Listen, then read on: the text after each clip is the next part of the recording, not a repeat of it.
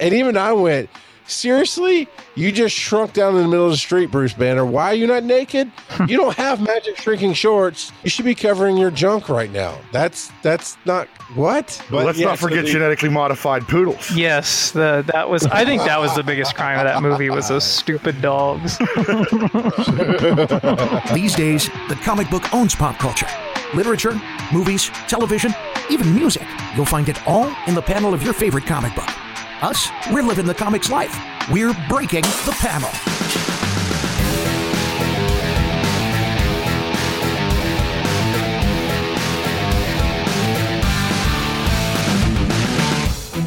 Welcome to Breaking the Panel, where we go into everything comic book related from the back bins to the big screen and everything in between. I am the old school game that you like to pull out of the closet and blow the dust off of. The Rock Out of Podcasting, Charles McFall. Along with me is the indie awesome game developer man that you love to see what's coming up next, Sam Sketch. What's up? Thanks for having me, guys. And then we have the AAA game, Halo esque in his nature, Chris Wisdom. Oh, I like it. I like it. See, I was I was gonna make a joke about you being in the closet and coming out just to get blown, but I'll, I'll leave it alone. I'll leave it alone. well, you know, we are we are missing one key member here tonight, and that is the Commodore 64, the ET Atari game, if you will, of Breaking the Panel, Paul Klotz. He has been buried in the desert because nobody really wanted to buy his stuff. Oh, hashtag he is loved. All right. So we've got lots of great topics. Uh, this is the week that we bring on extra uh, voices, and that's what Sam is here. And before we get to our topics, real quick, and we have email, Sam, tell us about the two things you do. Start with because you seem more passionate, or not more passionate, but you seem very passionate about stackedup.org, is it? It's uh, stack-up.org. Uh, StackUp.org is a military charity that focuses on helping our troops, veterans, and active duty service members through the power of video gaming. Whether that's sending our supply crates video game packages directly to the troops on the front lines, or helping them out through our air assaults, which is where we take veterans to places like E3 or PAX and just show them a really good time. We also have local events called the Stacks. Um, it's a great experience. It's awesome to be able to help these guys through the power of gaming. I'm not a veteran myself, but I'm always fond of saying, you know, vets have their own dialogue. You know, uh, you hear two vets talking. It's sometimes hard to understand the conversation as an outsider. Same thing with gamers, right? You know, you have a group of gamers talking, Right. like an outsider doesn't get it. So there, it's this tribal thing, and it's it helps bring them back in after they've served. You know, it's a it's a it's a group they can identify with, and it, it really is a great time. And yeah, check that out, stack-up.org.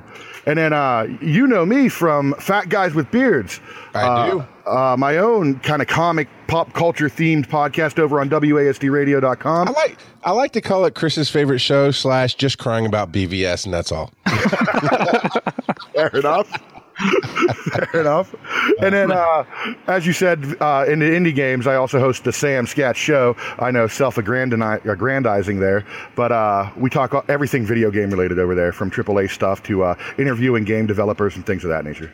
Yeah, it's so much fun, man. I, I used to read Game Informer magazine, and I just like ta keeping my finger on the pulse of gaming. Even though I am the old school gamer, I, I really I play the stuff that comes on my Xbox Gold Live for free, and it's older games and stuff I've been wanting to play. Like I just beat XCOM for the first time because I got it free last month, and and that's my jam. Uh, but being able to hear what you're you're interviewing the the indie gamers and hearing their passion for what they're doing and hearing the stuff, even though I, I know I may never play the game, I just like kind of being close to the industry, and it's really cool to listen to your show that way. All, all I'm saying is I just played Centipede on my 20, Atari 2600 with my kid the other night. So Nice. old school gamer is not your title, sir. Emulator? Did you use an emulator? Did you use an emulator or an actual Atari 2600? My 2600. Oh, dusting Nice. that bad boy off. My my father has my twenty six hundred uh, because I gave it to him for safekeeping a long time ago. And every once in a while he'll pull it out and play it and all that stuff. Uh, no, I, yeah, shut up, Chris. in and of it also it's it's funny you guys are mentioning that because alongside that indie stuff man you got this retro gaming scene that i was just recently introduced to where people are making like home brewed nintendo cartridges. That they just you know this is a new nintendo game. Go play it. And it boggles the mind you know people just the passion as you put it for their hobby Absolutely, yeah, and it's a good place for for young uh, programmers to start cutting their teeth. So stuff that you know guys our age were doing 20 years ago and making big bucks doing it. Some 12 year old now. Is that's how he's cutting his teeth on programming. Yeah, exactly. Uh, you know, and it, it all comes from that passion. Yep. Absolutely. So we do have an email address, people. Every once in a while you write in and let us know it still works, and we love you for that. That would be BTP at giantsizeteamup.com. That's B as in breaking, T as in the, P as in panel, BTP at giantsizeteamup.com. This comes from Frank, our fun guy from Australia. He did recently move, but did he still move within the country or did he move out of the country? Do you remember, Chris? Do I, you I don't remember. I don't. I don't remember either. Frank, his name is Frank, and I I just started messing with him called Agent Frank for whatever reason, and it stuck. But he's got like the largest Ninja Turtle collection I've personally ever seen, and so it was a walk-in closet, and every shelf had Ninja Turtle stuff, and I think he had some other stuff in there too, but tons of Ninja Turtle stuff. Yeah. So much fun. Anyway, he writes in and says, "Lads." Couple of points about the Justice League trailer. Firstly, it's not even a proper trailer. Mind blown. the text at the start tells us this much there are no studio logos at the start, or post copyright text, or even a coming soon at the end.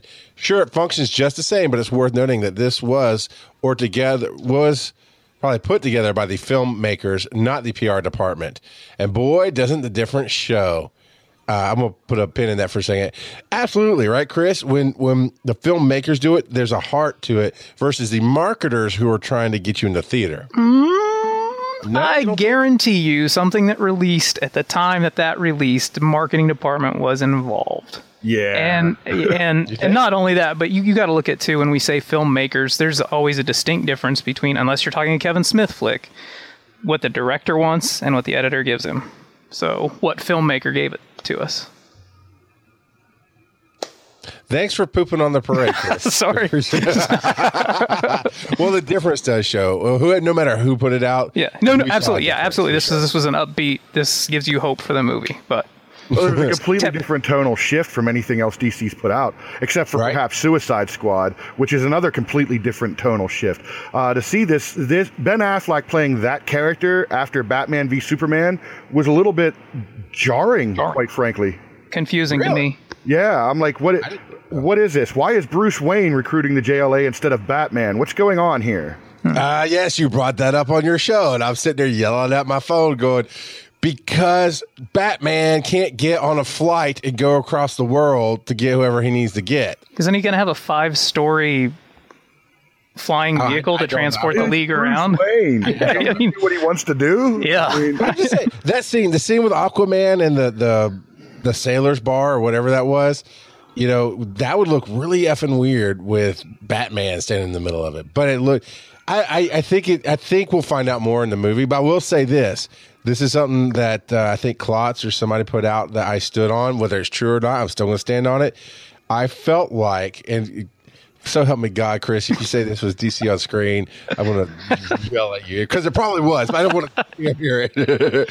uh, but it's called The Dawn of Justice. It was supposed to be a dark film. Now, I, I don't want to get into the battle, of it, but what I'm saying is to see the tonal shifts in Suicide Squad and in Justice League, you know, and anything else, that was to me was expected.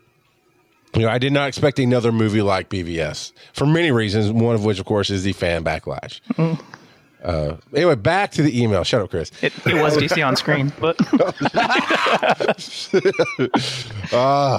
Although this is back to the email. Although who would have thought we'd be talking about a Justice League trailer that doesn't even reference Superman at all? Yes, it makes sense after BVS, but it's still a little odd. And finally, when early shots of Aquaman appeared, the under no, it says finally when early shots of Aquaman appeared, the hashtag of Unite the Seven was used. Looking at this trailer and using the ma- magic of maths, I'm currently at six heroes. Who's the seventh? Right? dun dun dun. Let me hear it. Da da da, Sketch. Dun dun dun. There you go. he goes, adios, amigos. Frog. Uh, so let's go over who who are the heroes in this film. Because we know Aquaman, Batman, Wonder Woman. Flash. Nope. Flash. Cyborg. Cyborg, Uh huh. Wonder Woman. We got her already. Does that put us at six? Right? Is that his That puts it at five, right? No, let's see. Batman, Flash, Cyborg, Aquaman, Wonder Woman. You throw in Superman. Which I, we all, I think, I, I would generally state that we all believe that Superman will be back in this film. Mm, I don't know that he'll be back. I, I, I don't. I think he's making the leap that the Unite the Seven was about the JLA as opposed to the Seven Seas. Yeah. Uh, maybe. Or maybe even the birth of the Legion be. of Doom. Uh, But I mean, the Superman not being shown in the trailer, I mean, of course not. Yeah. Well, no, I didn't But want you to Smell the plot here, right? I- No, but the reference, I, I get where he's coming with the reference though, because you could have easily had you know a tense moment with Aquaman and Batman being like, "Why are you even doing this?" And it's simple throwaway line, "I because I made a promise," or you know, you know what I mean, something like that. A reference, no reference at all, whether it's visual or or verbal. I, I did think was a little weird, but Uh, well, I, I I think because honestly, if you're a comic reader at this point, that the spoilers are way beyond gone. Right? It's out of theaters. They'll be on. It's actually already on DVD, Blu-ray, and all that. So the thing is, you know, Superman dies at the end of the movie. Except if you've ever read a, a comic about the death and life of Superman, and that's how it's phrased, death and life of Superman. Or in my case, I actually wrote, read the novel version of it, which was really, really cool before I read the graphic. it cut out all the Green Lantern stuff. It was horrible.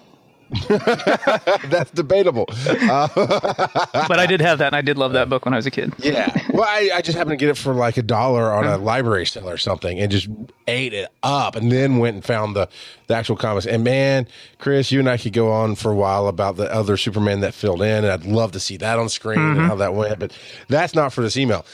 Uh, what I'm saying is, we know he comes back and we know why he comes back and the mistakes that humanity has made uh, But in the process. if you are a longtime comics reader, then you are confused by BVS. So I think you could extend that and say just because you you've read comics and know the birth and death of super, death and life of Superman, the death and return of Superman, then you don't necessarily know how they're going to do it in this. I think you're both giving uh, DC far too much credit here. This is just a case of Batman's going to gather up the JLA. They're going to go after the big baddie. They're going to get their ass whooped. Superman's going to come in at the end and save the day I because kinda he's the real that, yeah. hero.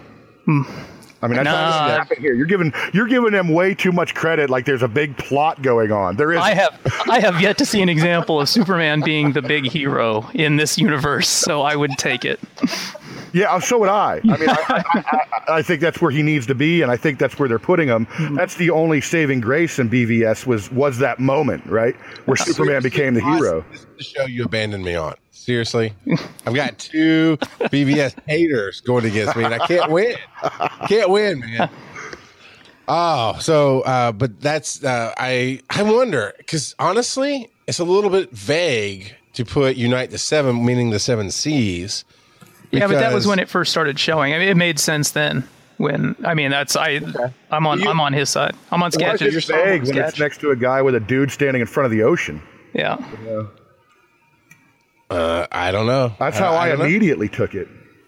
Because But I, I, but I know Aquaman enough to know why the hell would we try to unite the seven seas? It's not like there's seven kingdoms. Aquaman is the ruler of the ocean. Well, remember, this could go back to that time where the Atlanteans were rumored to be the villain of JLA. Mm-hmm. And that's been totally turned around now.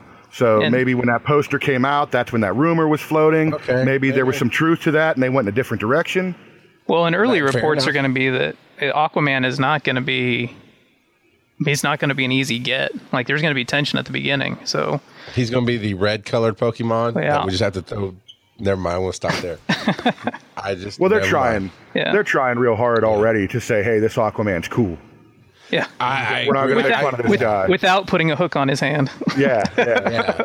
I, when I- when I heard, I heard Jason Momoa was Aquaman before I heard Aquaman was going to be in any of these films. So in that order, I went, "Oh yeah, that's cool." Period. 'Cause I like Momoa, man. He he was badass in Atlantis. He was badass in Game of Thrones. You know, that's actually the only two things. No, I saw him in the that horrible film with Stallone. He was badass there too. Um, the I movie thought, was- I thought you were going to have to slow bring up. Conan, and I was going to be like, no, no, he was not badass in that movie. not his fault, though. He should have never been cast as Conan. True. Uh, I don't remember. I don't know if I watched that version. Don't. okay, fair enough. Uh, no, wait, wait. Is that the one at the end where they're in, they're at the top of some kind of temple and it's falling apart? I don't. I it could be mistaken for a Kull the Conqueror movie. Honestly, I mean, it's on that level. It's real Wow, bad. that's bad. Yeah. Well, I still like Jason. So, Oh, yeah. um, Yeah. You know, so I, when I heard he's Aquaman, that, that was going to be cool. Uh, because otherwise, because you know the, the jokes fly. Well, where's your big seahorse? Where's our green pants? you know, sure. although they did get the line, they got the line in the trailer, right? I hear you taught the fish. Again, though, that goes right back to that tonal shift. Oh my God, was that an actual joke in a, in a in a DC movie? Well, I know, and here's the thing about Warner Brothers, right? They make lots of mistakes. But what I understand about Warner Brothers is when they develop a relationship with a director, they give them more freedom. And we know Affleck can write. We know he likes his darkness and his humor. And I believe he was very heavy handed in writing this, along with Geoff Johns and some other people on this film. Is that right, Chris? Yeah, he he came in and did script treatment for it. Now um, That's what I'm trying to say. yeah. Yes. So I, I think him having him having more control in it helps, and you're going to see, I think, more like that. The line between him and Wonder Woman, what he talking about Aquaman, what he say? He said he's with us more or less. She goes, more or less, goes, "Mm, maybe less. He, he said no, didn't he? Yeah. That again, another tonal fun moment that doesn't take away from the the film. The films can be serious and heavy without just being absence of humor. Yeah. You know. Just tells me that maybe they shouldn't have doubled down at the beginning when they were all, "Ooh, no humor. We're not going to do the Marvel way." No, Blah I, blah I blah. totally agree. Yeah, I agree with you. because now it shows like it it it it shows fair weather and they're going to shift with the wind, and I don't like it. Well, if we look at the history of the WB, that's that's their mo. I'm just making this part up. We're not going to do anything about dead poltergeists. oh wait, let's do Beetlejuice too. You know, I, you know, I'm just saying. They not that they had anything to do with that, just for whatever reason popped in my mind. But they do. They try to go after the dollar, and hopefully, they actually instead of going after just the dollar in this franchise case, they actually look at the long term effects of building a solid series of movies that can work together.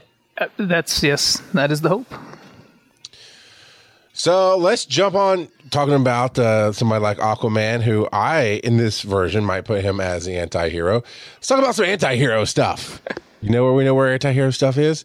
Is that freaking Loot Crate? I'm not even going to wait for you guys to go, oh. Oh, I thought you were going to say the Zack Snyder verse, but okay. Yes, if you're not done crying over BVS, you can get your loot crate this month. It's bad guys doing good things, which um, don't really see a whole lot of in, in most universes. Uh, I mean, we whatever. If you play uh, Marvel Avengers Alliance, you see it, and it's weird. But then you got good guys doing questionable things, and then you've got just anti-hero, which my favorite anti-hero of all time is the Punisher. And when uh, you get your loot crate this month, you're going to get stuff from DC Comics, Archer, Dark Horse, and Kill Bill. Is going to get you not one, but two great collectibles, something to wear, and their monthly tee and pen. So all this awesome stuff comes to you for less than $20 a month. It's guaranteed 68 items, man. Six to eight. I always say that too fast, like 68 items. What? No, six dash eight is what I'm trying to say. It sounds like you're trying to speculate how many heroes are going to be in a Russo brothers movie. yeah, but that would have been a fun movie, wouldn't it?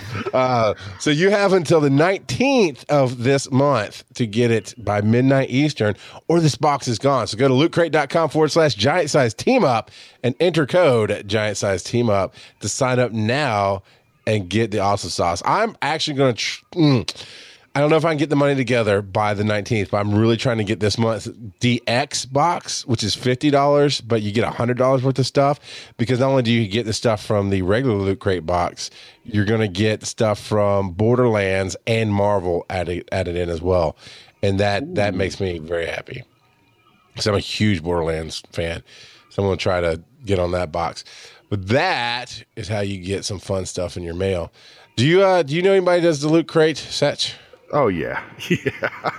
We're big fans of the loot crate. Uh, mentioning uh, Stack Up earlier, uh, we've done some uh, loot crates and unboxing with some of our air assaults that have come on the trips and such. Uh, I love the loot crate stuff. I still have my multi-pass from uh, what was it the Alien loot crate earlier this year? Multi-pass. Multipass.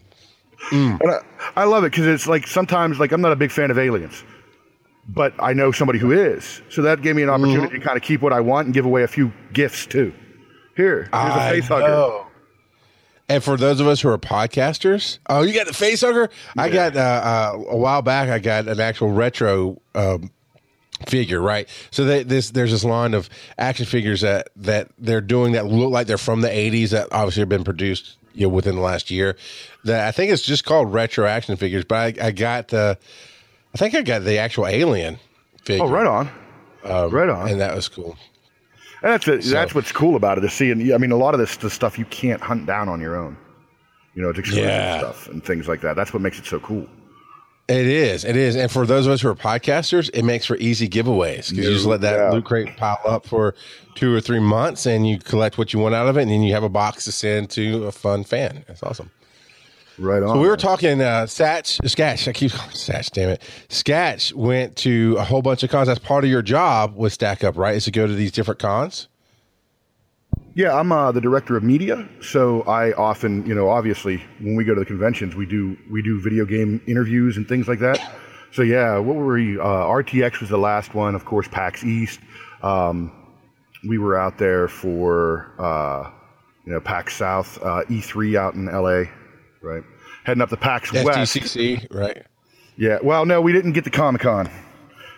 We're more ah. on the gaming side. We're more on the gaming side. So, although Com- oh, what about you're not going? I guess you're not going to Gen Con. No, not on the schedule this year. Now I might go to Gen Con personally because I'm close. Well, okay, as I say, it's going on right now, so Oh, is it right now? hurry. I thought it was at the end of next month. Oh well. Uh, There's no, so many saw- conventions, man. Facebook posting today that they're heading there today, like doing their flights and stuff. So There it's so many, within the next day or and so. they're all amazing. Anyway, I was doing all that to lead into Dragon Con, which is exactly where I met Sketch last year and uh, got to know him and Brandon and, and learned about the shows. And ever since then, I've been following and listening and having a blast. I was not aware that this is Dragon Con's 30th anniversary. And here's a statement from them. We are delighted to have so many guests from so many of today's most popular, or in the case of classic science fiction, best loved shows and movies to join us for our 30th anniversary celebration, said the convention co chair Rachel Reeves. Overall, we will have some 400 guests, actors, authors, artists, and here's where I fit in other creators and experts from across science, science fiction, and fantasy worlds and whatever medium. That's right, people. I am attending as a professional creator going to Dragon Con this year, and I'm very excited about that. I actually got my first email today about my schedule, and I'm going to be on the kickoff panel for Podcast Track this year. Awesome. Along with uh, uh, Brian Brushwood, Justin Robert Young, and uh, Jonathan Strickland. All of us are going to be on that, so it's going to be fun. Uh, but I brought up this article because there's because it's a 30th anniversary. Tons of people are going to be here. William Shatner, Karl Urban, Alan Tudyk, one of my favorites, Alex Kingston, Jack Gleeson, Charlie Cox. Right. Uh, I wonder if he's going to be walking around with the red glasses all the time. I actually uh, got a chance to meet Alan Tudyk earlier this year. Amazing man. Ah, man, and he does a you know he does a YouTube or at least he did do a YouTube channel called uh, or a show called Con Man where Oh, he's all about being at the cons. Yeah, such a cool guy. Uh, I'm trying to see who else is going to be here. Um, Brian Henson, uh, Jim Henson's son, will be here with uh, talking about the 30th anniversary of Labyrinth. Uh, uh, with uh, nope, that's just him. Of course, I didn't know. I was un- unaware that Alan Tudyk is going to be in Rogue One. Did you guys know that? No, that's news to me. According to this article, and I, I, I don't know if they misstated, but it says Rogue One's Alan Tudyk will be joining us. And I was like, Thought he was just going to be on Powers. I didn't realize. So we might have to IMDb that one. Uh, of course, he he's he's Well, is he going to be in Rogue One or is he going to be a stormtrooper? Ah, that's a good point. You know. But the way they wrote it, I would hope that he would be FaceTime because otherwise, why would you? I get. I don't know. Whatever. Gillian Anderson uh, from X Files will be here for the first time since 2012. Uh, Sam Jones and Melody Anderson from Flash Gordon in the 80s. Uh, there's a bunch of others. I want to get to the the one now. Okay, Chris, if you would name one, I don't know if I talked about this much. You might not know, but on Agents of Shield, if you were to name one character I absolutely hated the entire time they were on the show, who would it be? I think Chris died. All right. Well, I will tell you, Scat, since you asked. All right. it is Brett Dalton who played Grant Ward. Okay, I'm back. Sorry. There you are. So I was asking you, I was, I, I don't know, did you hear that last part? I, I did. I, I couldn't get through to Oh. you for some reason. I said I lost this round of Charles McFall trivia. I don't know that I really went off on it too much because I, I don't like pissing off fans. But I didn't. I did not like Grant Ward at all in any iteration that they did on screen. But he will be here. So, That, that- that's weird because uh, at least at least in his agent persona, I actually thought Grant Ward had the most charisma out of anybody on the show. Yeah. Uh, everybody thought- else was so like blah. At least he had some oomph Sure. to him. I, there's some of that maybe in the first season, uh, and he's by far the most developed character on the show. Uh, I was actually more interested in uh, when she became Daisy later with Skye. Yeah. And, and what they could have done with her, but then the direction they went, I wasn't a fan either. I enjoyed the show. My favorite though is Coulson, by all means. You know, I, you could you could literally drop everybody else in the show, give them a whole new cast, and I'd watch it. Um, going back he's to Alan awesome. Tudyk, he is the humanoid droid. So th- he's going to do a bunch of mocap, and he- he's going to voice the droid on Okay, the cover. So He's a good choice so for not that. quite FaceTime, but fair enough. He's he's not uh, James Bond in, in Force Awakens. yeah, Good So, choice for uh, Alan Tudyk, though. yeah. Let's see. There's one other one I wanted to say. Oh yeah. Um, so three of the most popular characters from BBC's Doctor Who series will be here, and they say it says it's phrased they'll have a central role at Dragon Con. Tom Baker's going to be there. No, Then they don't know what they're talking about. Sorry. I said most popularly. They didn't say doctors. I don't know that any of the doctors are going to be there. And actually, I say no, but maybe Baker will be. I would think if Baker had committed already, he would be in this article. Um, I do know some of the doctors have come in some of the years, uh, but I don't know. Now, I do know that uh, who's not mentioned here, according uh, w- along with either Arrowverse or BB or, or Doctor Who, but um, Captain Jack. I just spaced on his name. Um, he's in. Johnny he's the Dark Depp? Archer. No, the Dark Captain, yeah, uh, I hate Captain Jack. I can't remember the actor's name, but you're Yeah. talking about Malcolm Yeah. Merlin. Malcolm, yeah. Yeah, but, yeah. Ah, the whole. We're, we're all geek failing over here on this guy's name. Oh, it's so terrible. Yeah. Um, Now I will take anybody yelling at me about this name except Klotz, who can't be bothered to show up. So you don't get the John Barrowman. John Barrowman. There we go. Oh, man, there you go. So yeah, he I know for a fact Hell he's of an gonna be actor. there. Yes. Yeah, uh, but it's going to be uh, uh, Alex Kingston, who is River Song, right?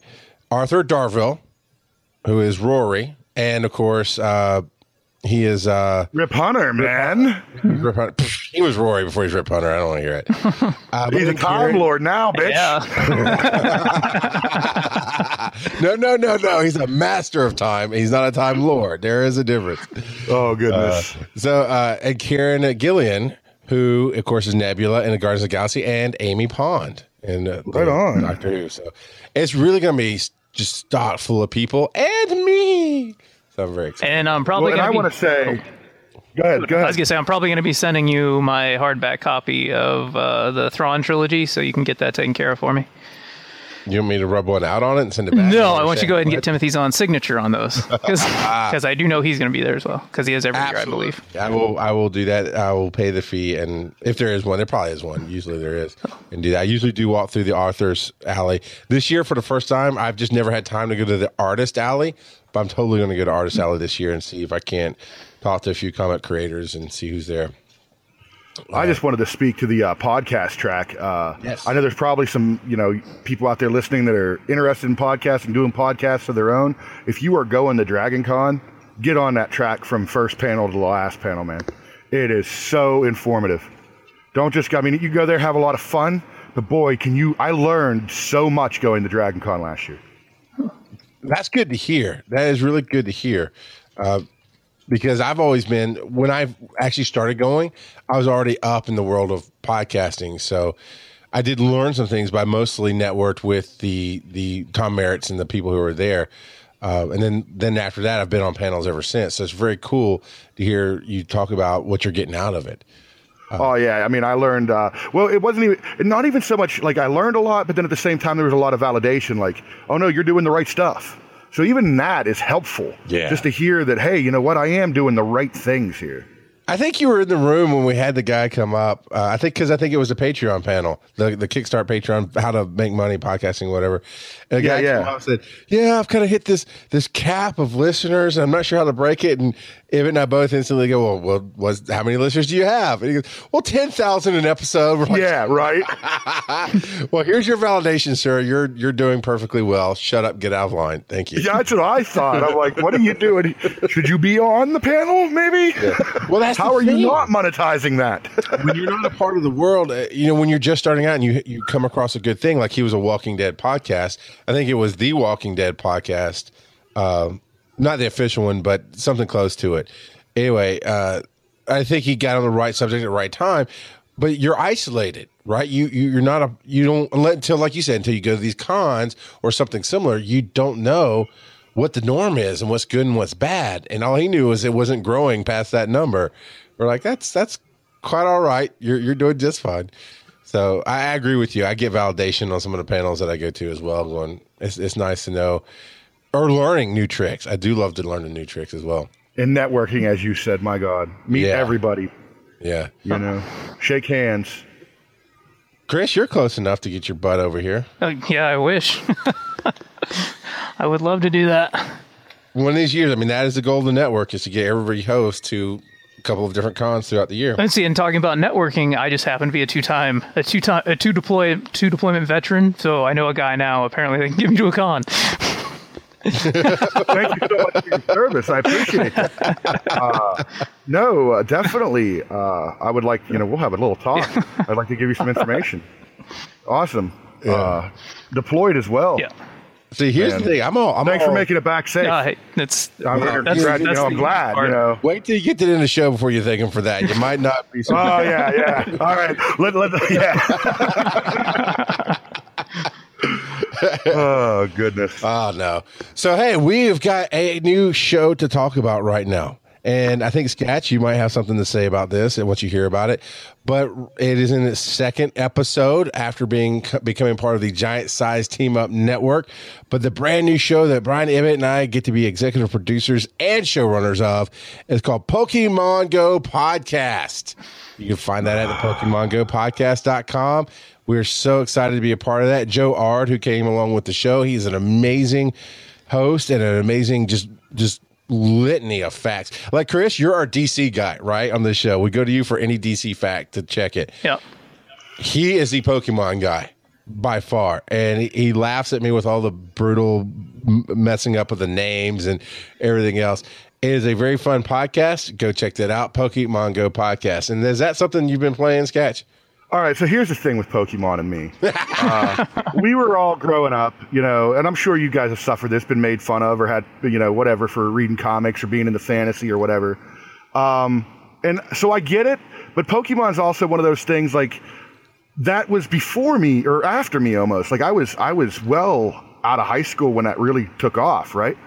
So it, it still catches me off guard when I hear a grown adult talking about playing Pokemon, because I'm like, what are you? That's like a kid's game. But then I'm like, oh yeah, I'll just be over here playing with my He-Man. I, I get it, you know, but it, it kind of skipped me, so it's like I, I'm not quite into it. But yeah, I mean, Pokemon Go is a phenomenon. Of course, I have it on my phone. Well, that's yeah. So you see, that's the thing about this game is I'm with you.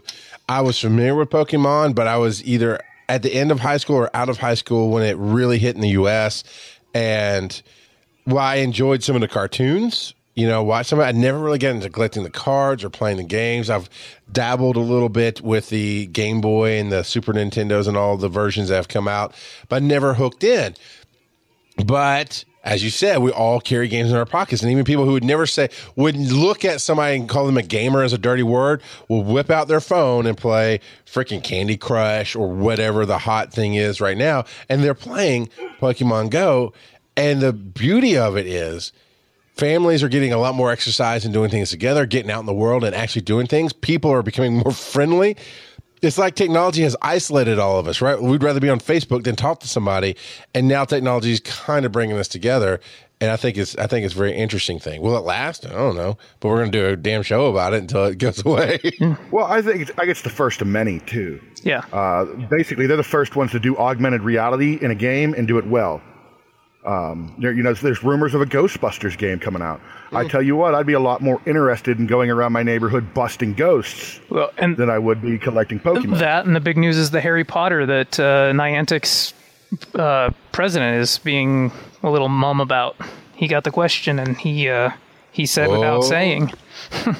if he if he's mom, that means they're talking about things. Yep. And by all means, you know, I think I think there's a big world that has now been opened up to us that you can do these different games. Although I will say I stole this from Facebook, but I saw somebody post a picture like I can't wait till Pornhub Go launches. Uh, all right, we've got this new article here from Christopher. Why don't you go ahead and take that one away? Oh well, this this uh, we're talking about we're talking about Geoff now, aren't we? Yeah, we are. Oh yes, all right. So Geoff Johns has been promoted to president of DC Entertainment. Now we haven't seen anything official from DC. A lot of this is stuff that's coming out of uh, SDCC, um, but it's it's a, a prevalent rumor. It's consistent across the board. Um, so his new title, he'll still he will still answer to um, President uh, President Diane Nelson, who is the chief content officer of Warner Brothers, or he will now uh, answer directly to her because as the chief uh, creative officer for for DC Comics, he answered to Dan Didio and, J- and Jim Lee. Those two will continue to answer to her, and now Geoff Johns will too, as he oversees the uh, the movie side of the house, which is great. Um, and Why, why did you find this article? I found this What- what article it- because what someone on it, it, it became apparent that someone on this this show was listening a little too much to others from some of our esteemed colleagues who poo-pooed um, Geoff Johns' early invol- or the early news of him his involvement with the uh, the cinema track, and uh, thinking, well, no, this isn't this isn't a, a promotion, and nothing's going to change. They already have their people in place. Um, I, to I'm going to stand. I'm going to stand by. It was actually a shakeup of the Warner Brothers side Mm-hmm. and how who answered to who. But everybody made a big deal about this re on a business level, this restructuring, and like like Zack Snyder basically got fired. It wasn't that at all. It was just a hey, let's let's take a little squiggly line and point it over here. Geoff Johns was always Geoff Johns. Now instead of answering, and then um, the distinction for me is this is DC. It's a, it's under Warner Brothers, but it didn't actually tie to that. So I stand by. I wasn't wrong. Uh, Geoff Johns is. Geoff Johns. You're correct, but now he has a very important hand in the in the the way these movies are going to be crafted and the birth and furtherance Right. of this universe. Now, I I will think I, will take you directly. I will take you directly from a Fine. quote by by um, David Ayer, who says Geoff Johns really has a handle on where this universe is going. Yes. You don't say anything like that if he's not helming the ship. But, but all right, here's I got to bring up the the cr- David Ayer problem. Like he's the one who needs out of there. I mean, he's the guy going around going, "Oh, I don't get a character like Martian Manhunter," which is why your JLA movie's going to suck because you rip the heart and soul out of it. You know, but Well, but he's just here he's just building on the oh, xenophobia that that Zack Snyder and David Goyer created. So I, I, I mean, is his role still the showrunner over there and all this then in the JLA process? Because that's my my understanding is that David Ayer is kind of like their Kevin Feige. Feige. no, that no, was no, no, no. Geoff Zack Johns is going to be the, the Kevin Feige, and that's and that's that's that that is the exact. That's a much better choice. Yeah, that's the exact equivalent that was that was poo pooed by our esteemed colleagues. was that no, no, no? He's not going to be the he's not going to be the Kevin Feige, and it looks a lot like he's But about to be the Kevin absolutely Feige. Is. But that I don't believe I don't I don't believe that's how that went down. That's all I'm saying. Uh, so I would say I would say that this is a great recognition. Rec- that's a stupid ass word I just made up. recognition. this is a great recognition of what Geoff Johns has been doing as the what was he will still retain his old title of chief creative officer. So Of he DC the Comics, man of the to- comic yeah, side. DC Comics, right? Well, he's president of DC Comics. He's not president of Warner Brothers. He's he is added president of DC Comics, right? No, no, of DC, um, DC, DC, DC Entertainment. Entertainment. Right. Uh, this right here, this conversation shows the difference between Marvel and DV- DC right at the top. Absolutely. We don't have this confusion with Marvel. Yeah. There is none of this. That's because we didn't Yeah. have this at the beginning. This we, I, I'm sorry, DC, that you want to you want to reinvent the wheel and that you want to be so far different from from Marvel that you don't want to just take an existing blueprint and make it better, tweak it as you go along instead of completely reinventing the wheel. You would have never had these problems going into your universe as you're seeing right now, and they don't seem to be stopping. Three three movies in. Well, you th- thought they would have learned off of the overly heavily produced and too many cooks in the kitchen Green Lantern movie, right? I mean, Yeah.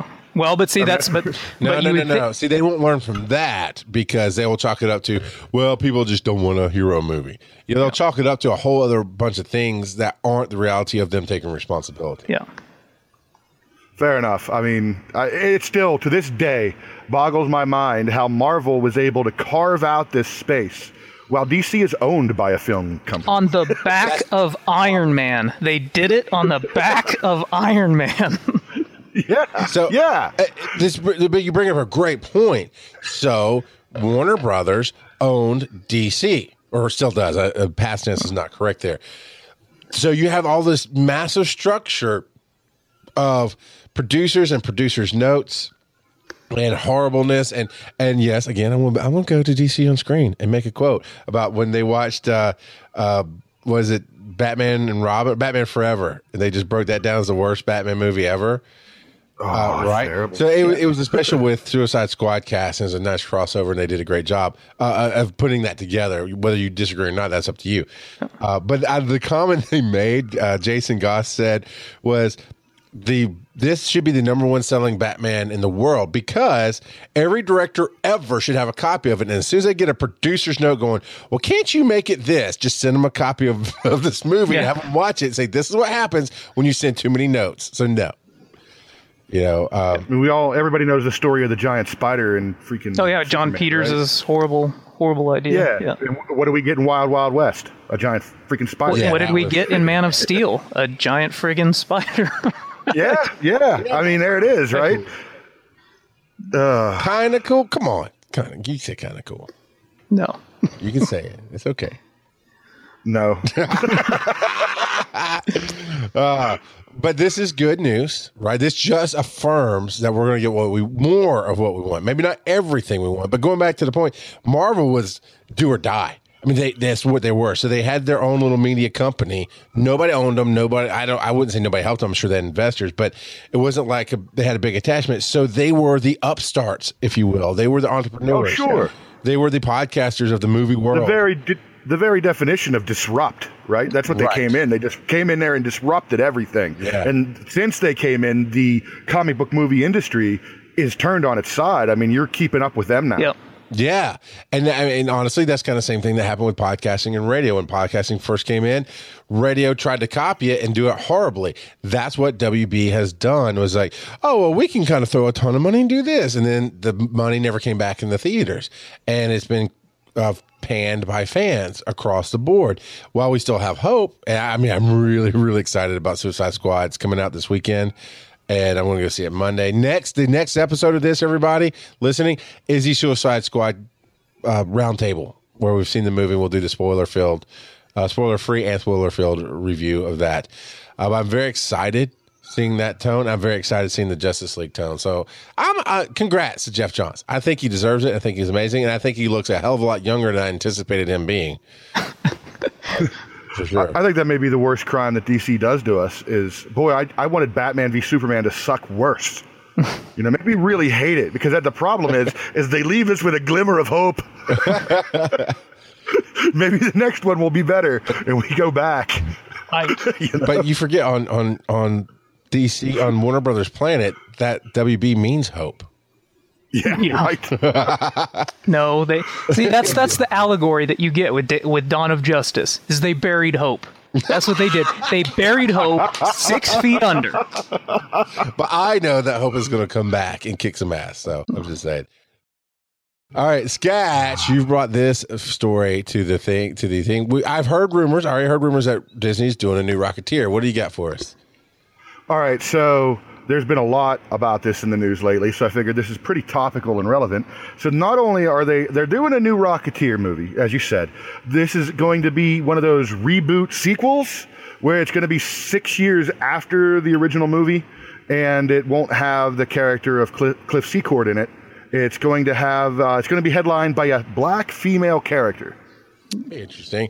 Now, w- do you think that's because they're forcing the change? Like, oh, let's do black female. I mean, we don't know diddly about this, so this is all speculation and guessing. Sure. But do you think it's because Um, it fits the story, or because they're trying to jump on a trend that's starting to happen?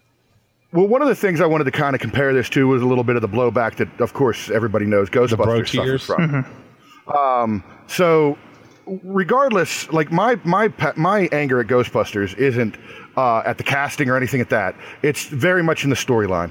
I wanted I wanted a reboot sequel. Yes. Don't just discount the previous guys. Hand off the torch. Uh, I think Disney may be finding a great way to uh, pursue whatever agenda they want to pursue in this character, while at the same time satisfying fans by having this as a passing of the torch. Um, again, Yeah. this is six years after. It's not discounting. I'm sure our previous character, what happened, will be explained or at least talked about, um, and then we can get we can we can get to know this new character on her own merits, as opposed to kind of having it shoved at us. I, I I agree with that. I like that idea. And I agree with you about Ghostbusters. My only and I haven't I haven't got to see it yet. My, my kids had some friends taking to go see it, and like you, you can't talk about it. I haven't seen it, but I, I wanted what you wanted. I wanted it to be actually twenty years later, twenty five years later, whatever whatever the actual real lifetime frame is, and have it be what you said what everything they did stands. It is canon, and you know the Marshmallow Man happened and all that jazz. And now we have four new characters, all female. It doesn't matter. We have four new people taking on the mantle as a franchise or as a uh, just picking it up because the other guys can't anymore and carrying on the battle. And while I've heard actually good things about the movie. You know, I've heard people say it's fun. It's even Klotz, who thought it was going to be a horrible, horrible thing. He's actually told us that he thought it was uh, pretty decent, right? Is that, I mean, am I phrasing his, what he said right, Chris? Basically, Yeah, I, I believe so. Yeah. yeah. I mean, I don't want to say he's glowing or gushing or thinking it's the best thing in the world. I'm just saying he went in going, "This is going to be trash," but I'm going to watch it anyway. Dumpster fire. and yeah, dumpster fire. Thank you. And then said, "Yeah, well, you color me or feed what do you say? Feed me some crow Yeah. because this is actually a decent movie."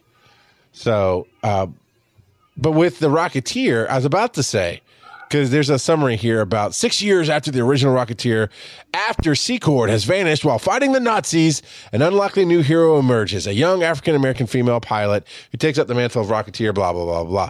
And it's talking about the Cold War.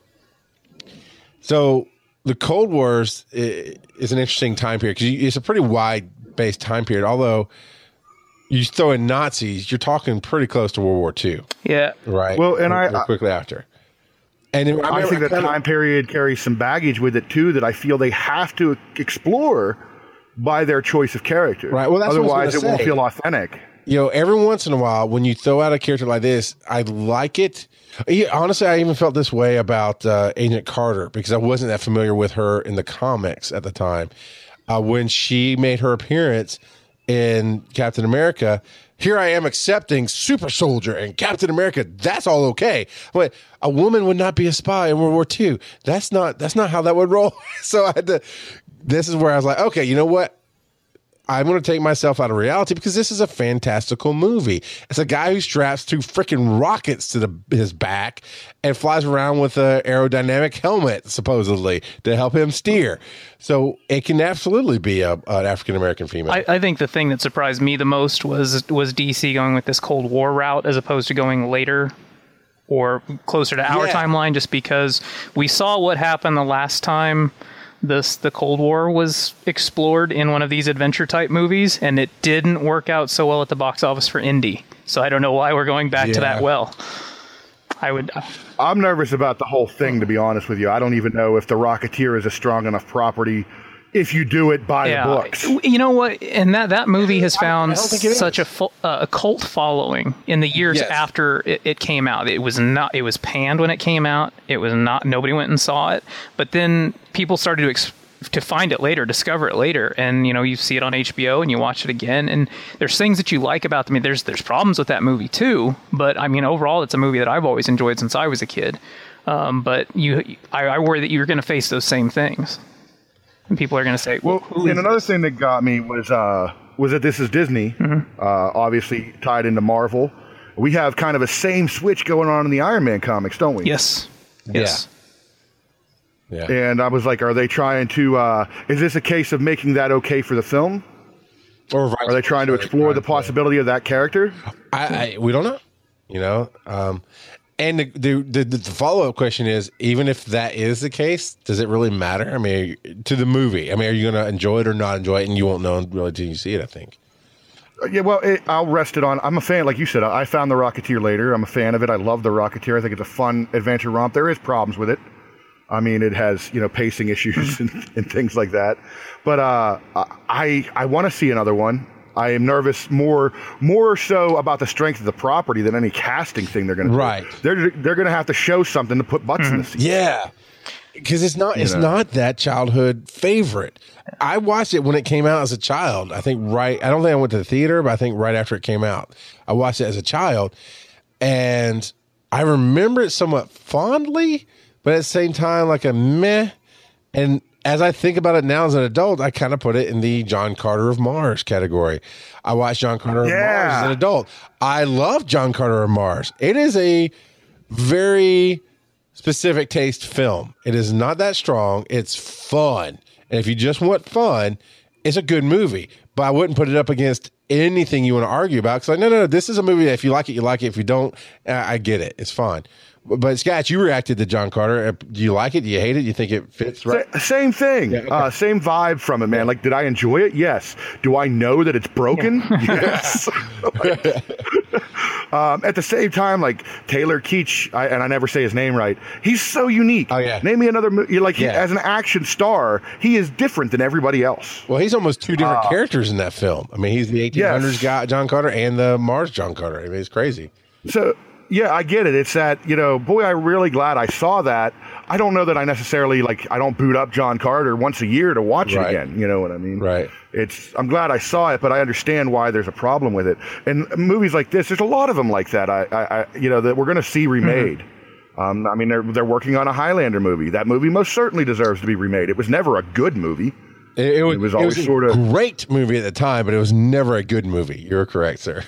yeah, you know, uh, they want to do a They Live, another Carpenter movie, right? Uh, of course, I understand the appeal of doing that. The Rocketeer has the same thing. Uh, I just think this movie really, I mean, they're going to have to show something. For me to get excited about it, I got to see it. Yeah. and I kind of What, what are you giving me here? What's the story? yeah. You know, uh, who are you going to cast? Boy, you need some charisma in the character. Taylor because Kitsch. honestly, you, you, you could get my favorite actor in the whole world to play the Rocketeer, and I still don't know if I'm 100% sold. You know? Yeah, I just don't know that Taylor Swift wants to do that role. All right. Uh, might not be a good career move. Who knows? Well, if you want to continue this discussion, we'd love to hear from you. You can email us, btp at gmail.com. I mean, shoot, mess that one up. You can email us, btp at giantsizeteamup.com, or get on our Facebook page, facebook.com forward slash breaking the panel. And we are on Twitter at Panel Breakers. And we'd love to hear your feedback on these things and, and your ideas. But before we get out of here, we still got a little bit more time. I came across this article today, and I it's a it's an okay article, but I brought it up because of the title and that we can just go through the characters and discuss it. I think we're gonna have fun with this. Top ten worst origin stories in Marvel and DC superheroes. Uh, this is uh, comicbookmovie.com.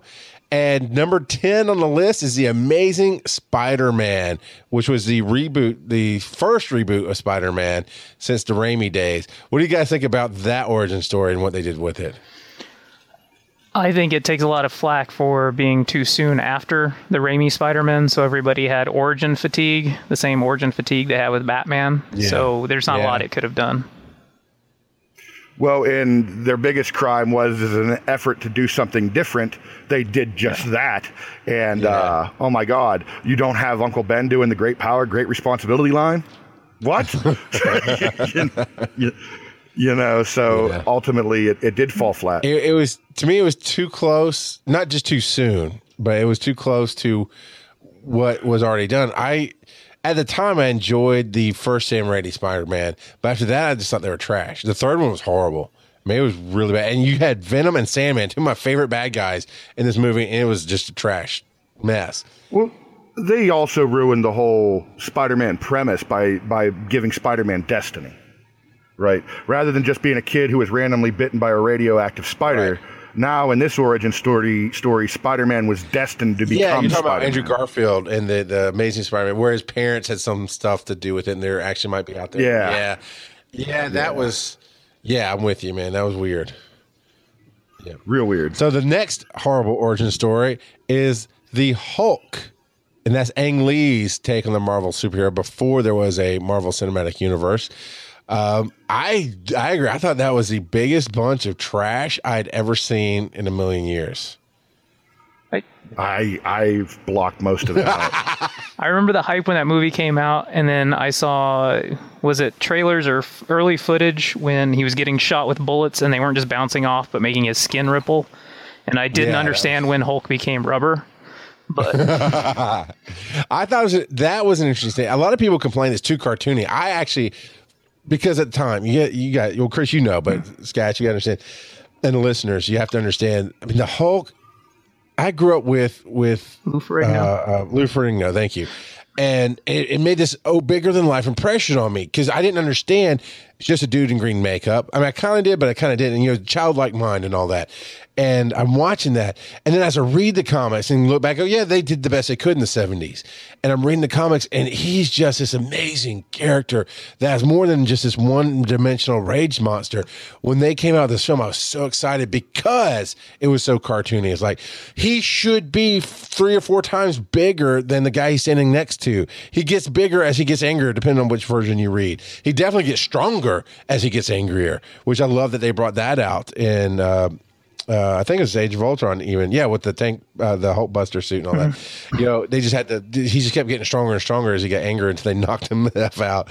Anyway, I was very, very happy. I mean, you just can't have a guy in green paint running across dunes and catching missiles. It wouldn't look good. You got the CGI character, yeah, but dude, all the real stuff around it, and even I went, seriously, you just shrunk down in the middle of the street, Bruce Banner. Why are you not naked? Hmm. you don't have magic shrinking shorts. You should be covering your junk right now. That's that's not what. Eric, So don't the, call all me the real Bruce life stuff Banner. around it just Yeah. really got me. Sorry, guys. What do you say? Eric, don't call me Bruce Banner. You wouldn't like me if uh, you called me Bruce. But Let's yeah, not so forget the- genetically modified poodles. yes, the, that was. I think that was the biggest crime of that movie was those stupid dogs. Yeah, it was. It was. It, it was fun. There was a bit of a fun part to it, but absolutely. Well, I always thought the end was really off. Did the dad kind of become like some sort of abomination monster? I never really got it. Absorbing Kinda, them. Yeah, Yeah, like this is this is awful. Yeah. It was. it was weird. But the origin, the origin should have some real form of radiation and a gamma ray emitter, and or go with the the A bomb route where where it was a testing field. You know, whatever you want to do. But this was just genetic modification, and he accidentally cut himself, and ah, it was stupid. Yeah.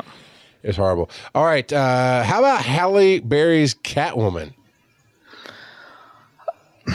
I'm going to admit something right now. Everybody's coughing up a hairball. I have never seen this movie. There was nothing that made me oh, want to see this movie. Even Halle Berry, skimpily clad, was not enough to make me ever see this movie. I've seen her naked. It was okay. you know, I she's a good looking woman. Don't get me wrong, but I was never on that that train of whoa, it's her. I can see. I honestly don't remember her exact origin. I blocked it out, as you said, Scratch. Uh, I don't want to scan the art, the thing here uh, to see what it was. But even in even in um, Batman, what's the one with uh, Penguin? Batman, Batman Returns. Returns? I was thinking the same thing. Yeah, Even that, was, kind of such a terrible. Yeah. The cat's licking her and whatnot, and then she fall onto a truck she of cat fell, litter. what, eight Yeah. stories to her death, basically. Yeah. So according to this, Halle Berry. So nobody's done Catwoman right, is what we're saying. You know, it is definitely horrible. Uh, one of the most bizarre elements of the Catwoman movie, uh, as it, I can't even read that word. It basically has the famous Selina Kyle. Oh, ditched. That's not how you spell ditched, is it? D i t c h e e d. No. I think they had an extra. They E. did. Okay. Dashid, the famous Selina Kyle, and replaced her with an uninteresting patience which I thought was weird. Why is she not Selina Kyle? Who was given powers and mysteriously brought back from life by an Egyptian Mau cat, and then developed cat-like abilities. Yeah, it was it was bad. Do you don't worry about it. Don't go see it. now, the number seven on this list is the original Michael, Michael Keaton Batman. Well, we might have a fight here because I, I think this is amazing. I mean, is it comic book accurate to have the Joker be the guy and whatnot? No, but was it amazing? Hell yeah. Yeah. Well, I think their complaint is it doesn't really deal with why Bruce Wayne decided to, to put on the cape and cowl, other than his parents were dead. And the twist that the Joker was responsible. I have seen. Is that worse than Martha? Shut up! Why did you say that name? uh, I totally saw. I totally saw a, a comic or a meme graphic in comic form on Facebook that made me think of you, Chris. Instantly, it was from the Justice League trailer, and Aquaman's there, and Bruce Bruce Wayne says, uh, "You have to help me find Dory." And the next thing you see, he's holding up against the wall. Why'd you say that name? Why'd you say that name? Um, yeah. Uh, I, I, if you don't like yeah. that origin, I have to think you don't like I mean, it's got to be okay for them to change things every now and again. And if the yeah. change is better, you know, I look at uh, Zack Snyder's Watchmen. The Watchmen movie had a better ending than the comic book.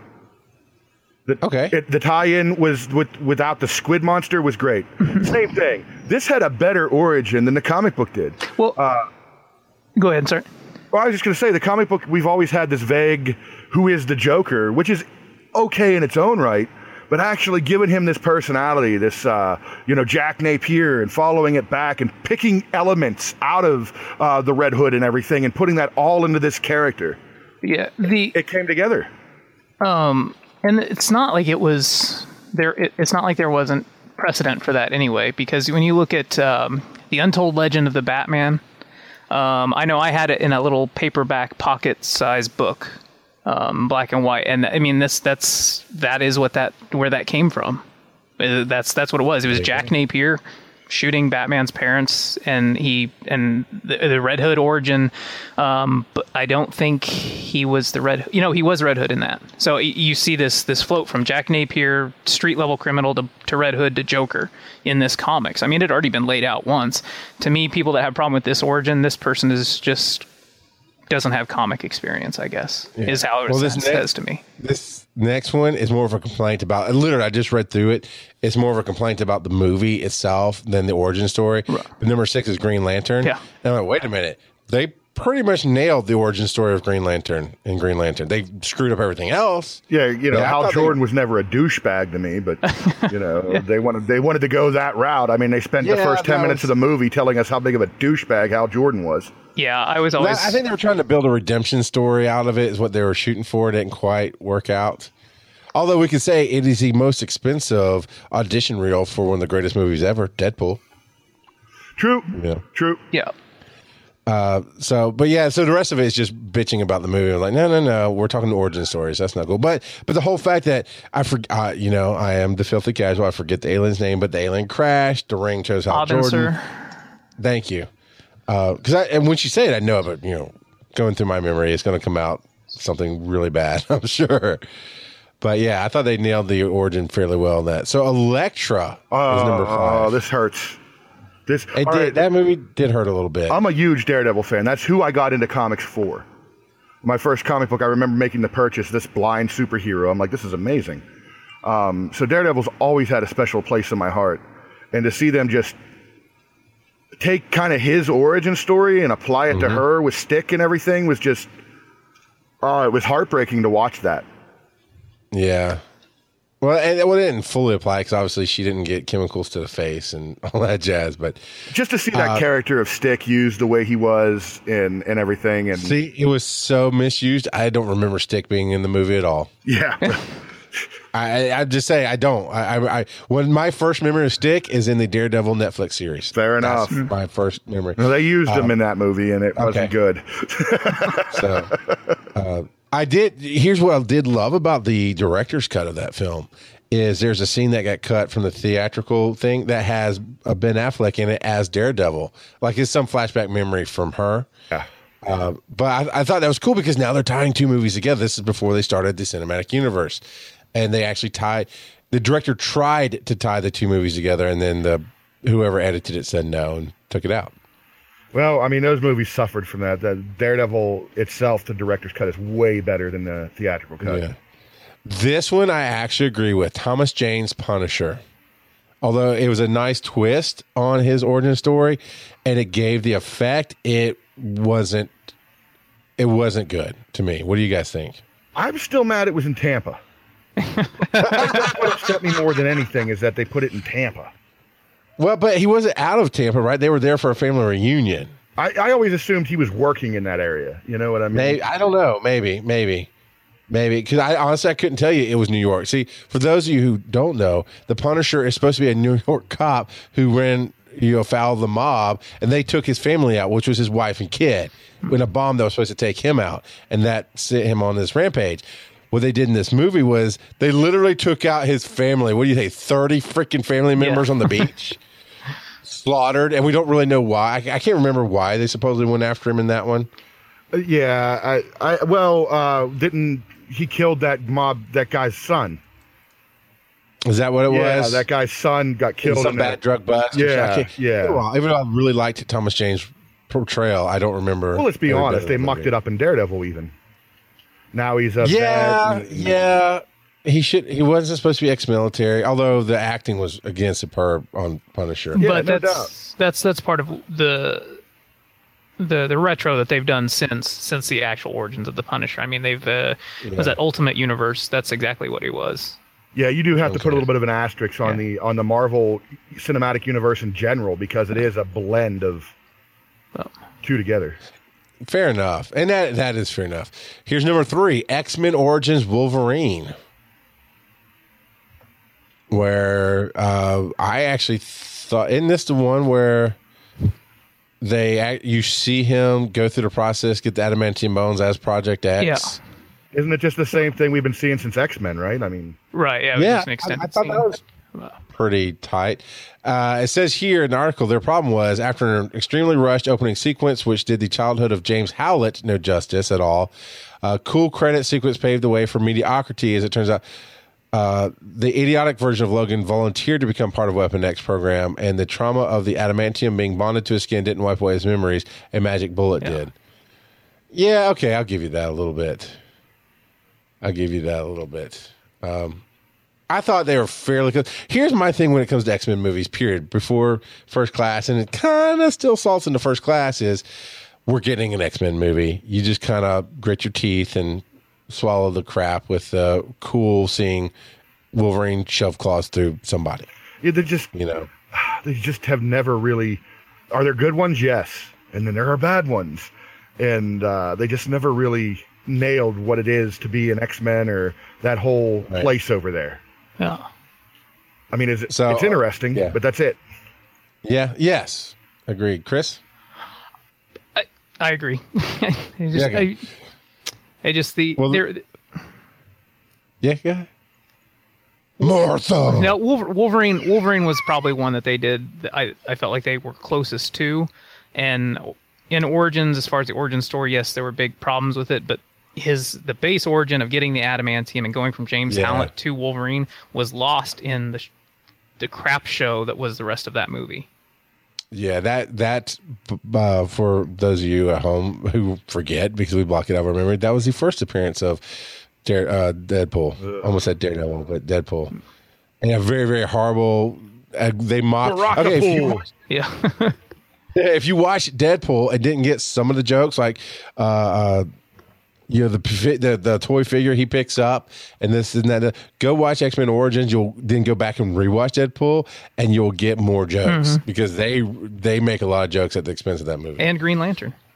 and Green Lantern as well. You're correct, but they only make the one or two jokes out of Green Lantern. They made a lot out of Origins. Uh, so number two is we can all agree Fantastic Four, the reboot, the newest one. Uh, yeah, that was not a Fantastic Four movie. I, I suffered through it with my Meat kids. Chronicle too. Yeah. yes, yes. And then number one is Deadpool X Men Origins Wolverine, which is we can also agree they botched the crap out of that. Yeah. Well, I think it's kind of cheap to put X Men Origins twice on the list, though. Yeah. Yeah, they cheated, but They you know. did. Uh, I mean, I What would you put on the list if you can think of one off the top of your head? Because I know I'm putting you on the spot. I don't know. Uh, we've Ghost Rider wasn't good. He probably should have been on here somewhere.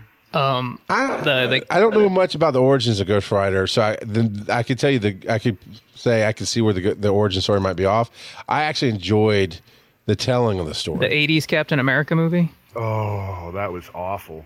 You mean 90s? See, I don't even know that there's an 80s. Or yeah, it was Captain '90s, America wasn't it? Yeah, early '90s, right? Yeah, yeah, that was that was a bad one. Um, any of the Batmans except for Michael Keaton's Batman, up to and including Batman Begins, where we got treated to the origin story over and over and over again, with nothing being changed. Or yes, we get it. Yeah, I'm with you. All right, we've got to get out here. Sketch, tell us where they can find you again. Uh, you can always find me on my own podcast over at wasdradio.com. That's the best place, man. Get me on Twitter at Sam Sketch. Awesome. All right. For and you can find us, like I said, uh, facebook.com forward slash breaking the panel, panel breakers on Twitter, and email us at btp at giantsizeteamup.com. That's Sam Sketch. Thank you again for being on, sir. We really appreciate you. You brought some great stuff to the table. Yeah, Go thanks. check out his shows. Subscribe, subscribe, subscribe to Sam. It's uh, Fat Guys with Beards and Sam Sketch Show. Thanks for having me, Okay, guys. Chris. Yeah, thanks for being on. And of course, Chris Wisdom. I'm Charles McFall saying, apparently Martha is the greatest word to get you out of everything. But you know what? Hashtag in Johns we trust.